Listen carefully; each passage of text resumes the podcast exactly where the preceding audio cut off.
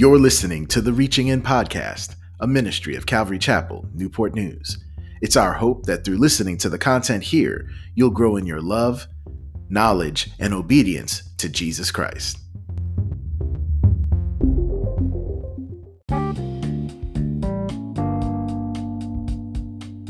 We're back on the Reaching In Podcast. Hey everybody, this is Pastor David. It's a pleasure to be with you today. You're my only company today, as there is no wife, there is no uh, special guest this week, and so we're going to continue going through the book of James, chapter one. We are going to handle verse twelve today. We're just going to handle that one verse and go through it, but I hope that this podcast finds you doing well. I hope you've gotten comfortable. Uh, I'll try not to belabor you too long. If you have a a nice warm cup of coffee or tea, get your Bible open, some notes, and uh, God is going to do something awesome, because his word is a sharp two-edged sword, but it's also our means for overcoming the wicked one. And so it helps us, it exposes, it washes us like water. So let's go to the Lord in prayer, and then we'll get right into our Devo for the day.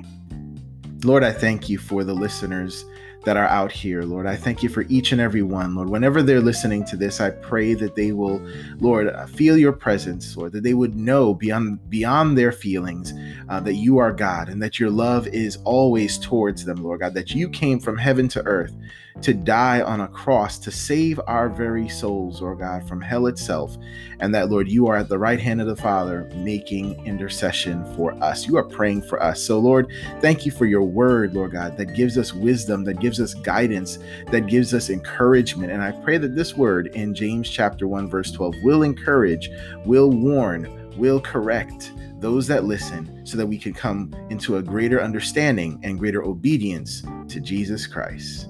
Amen. All right, so we are in James chapter one, verse twelve, and it reads in the New King James, "Blessed is the man who endures temptation, for when he has been approved, he will receive the crown of life which the Lord has promised to those who love him." Let's take a look at it in a couple of different other versions so that we can get some better understanding. In the Old King James, or regular King James, it says, "Blessed is the man that endureth temptation, for when he is tried, he shall receive the crown of life which the Lord hath promised to them that love him." Let's take a look at the Christian Standard Bible, and it reads, "Blessed is the one who endures trials, because when he has stood the test, he will receive the crown of life that God has promised to those who love him." So some interesting uh, changes there as we go through the different versions. We went from trials, enduring trials, to enduring temptation.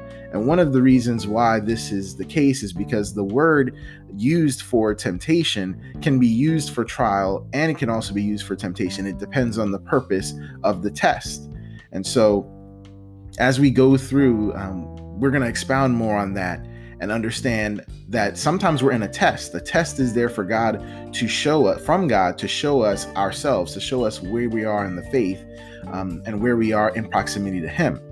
A temptation is there to cause you to sin. The goal of the temptation is to get you to sin. And so God never sends us temptations, but he will send, he will allow tests to come in our lives. And we've been talking about that because that's been the subject of James chapter one thus far, how we handle trials. You know, early on in the chapter, it talked about counting it all joy when you fall into various trials, knowing that the testing of your faith produces patience. But let patience have its perfect work, so on and so forth. And now we're seeing that we must endure trials or endure temptations, which are the tests that are there to uh, that could potentially cause us to sin if we succumb to them. And so the verse starts off with "blessed," which is an adjective, and that word "blessed" means happy or the utmost good. It's the same word used throughout the Beatitudes in Matthew chapter five, verses three through eleven. And so it basically can read, the utmost good is that man will endure temptation. And the word "endure" is a verb meaning to remain, to abide, to not recede or flee, to hold fast to one's faith in Christ, to endure, to bear bravely and calmly. And so happy, or the man or woman is of the utmost good, is the happiest who endures, who is able to remain or abide in their faith in Christ, when they are tested. And so that's my that's a, a great encouragement to those of you that maybe you're undergoing some trials, or maybe you're undergoing some temptations. Maybe it's not a, a difficult circumstance so much, but it's a temptation to walk away from God, or to turn from God, or to stop being uh, the good Christian that the Word of God calls us to be. You know, the Bible tells us in Galatians six nine to, and let us not grow weary in well-doing, for in due season we shall reap if we do not lose heart or faint. And so maybe you're listening this morning and, you know, you're not really feeling this whole being good. Maybe you you you feel like, well, what's the point? You know, I've been trying this, I've been doing this Christian thing. I've been trying to be a good son of God, a good daughter of God, and you know, I'm I'm endure I'm I'm being persecuted for it, or I'm going through difficulties and things aren't going the way I would like them to go. And maybe you're considering going against the Word of God. Maybe you think that that's better in in the long run. It's not.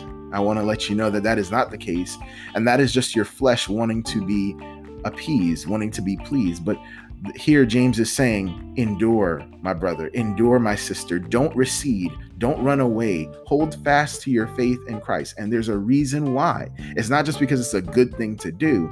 It goes on to say, for when he or she has been approved. What does that mean?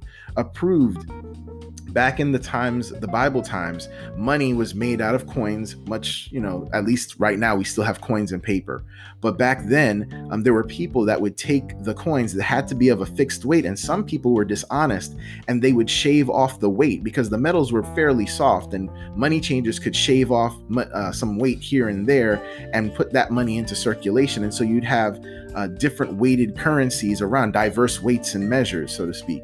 Christians were given the adjective of approved, or Dakimos, which means people that did not at that time, they were true and honest. They never shaved off the weights and the measures of the currency, even though they could have. They didn't cheat people. So if, if you gave me one metal de- coin, I gave you the same metal coin back in exchange. I didn't try to take off any metal from it. I was honest in my business. I was honest and walked in integrity.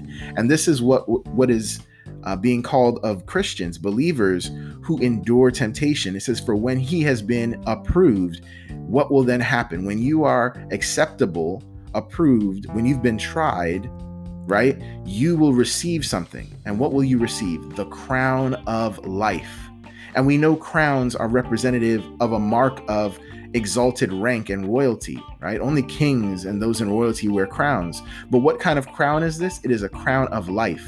Zoe, which is not just life as in physical manifestation of living, but it's also a quality of life. And it metaphorically is showing us here that there's an eternal blessedness given to genuine servants. It is the reward of righteousness. This is what is at stake for those that endure temptation, my brother. Endure temptation. Allow, don't allow the temptation of Satan to come in and say, you know what, cheat the system. Other people are getting ahead of you on the job. Other people are get ahead, getting ahead of you in life. Why don't you cheat the system? Why don't you go into that Ponzi scheme or that, that, um, that pyramid scheme? Why don't you go into that get rich quick thing? Why don't you do this or do that? Look at the easy way out. No, James, the brother of Jesus is saying, the half brother of Jesus is saying, no. Endure temptation, my brother, because when you have been tested and seen to be genuine, you will receive the crown of life. And that crown of life is given by no one else but the Lord. It says, which the Lord has promised to those who love him. He has promised this to those who love him. Agapao is the word. And that love is to love, is to be fond of, or to love dearly, to welcome, to be pleased with that person. And First John two verse twenty-five reads, and this is the promise he has promised us, eternal life, eternal life. Ladies and gentlemen, those of you listening, I don't know your situation, but it's clear that we are going to have tests in our lives. We're going to have trials. And some of those trials will go from a trial to a temptation, because while you're enduring the trial, Satan will come along and say, well, you know, I see you going through some difficulties. Here's another alternative way. It's like in the story of Job, you know, God had said, have you considered my servant Job?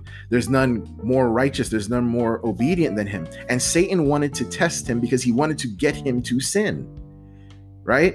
And so we as believers, we there are trials that God allows us to go into that we end up turning them into temptations because we yield to those desires within ourselves.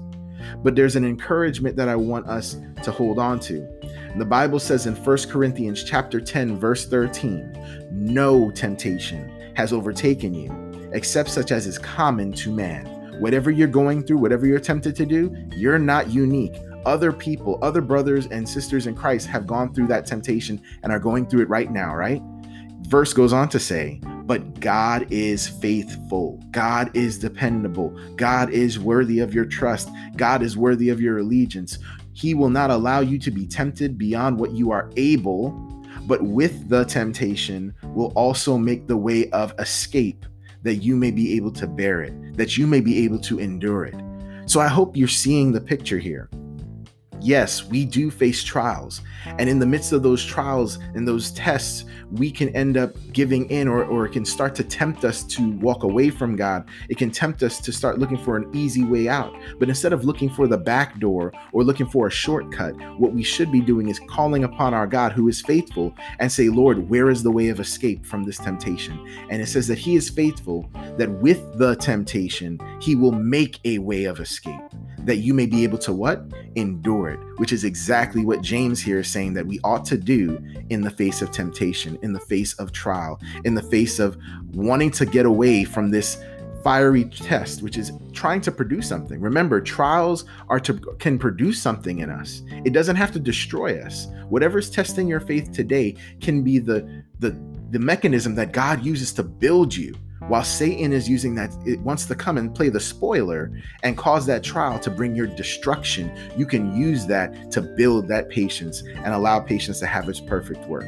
So I don't know where you guys are today, but I hope and pray that whatever you're facing, whatever trial that you're in, that if it starts to become a temptation, that you would look not for the shortcut, not for the eject button, not for the quick way out, but look and say, God, you are faithful. You said that with the temptation, you would make a way of escape so that I can bear and endure this trial, this temptation. So Lord, show me the way out. And he is faithful. He will show you. Perhaps this podcast was your way of escape. I hope it is today. I hope that through this word, this encouragement, you will be able to face whatever temptation comes your way and be able to endure it, because there is a crown of life that is promised. It is promised to those who love him. And you love him in response because God loved us first. He loved us so much that he gave his own very son. He gave his life for you. He showed his love for you, and he's going to come back for you. Hold on to these promises. Endure temptation as a good soldier. And I'll see you guys next week. Remember to keep on pressing on and keep on reaching in.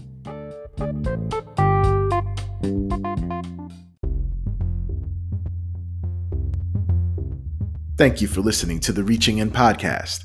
If this content has helped you in your Christian walk, or you'd like to give us some feedback, leave us a comment. Also, like and share this podcast with those that could benefit from it. And as always, keep pressing on and keep reaching in.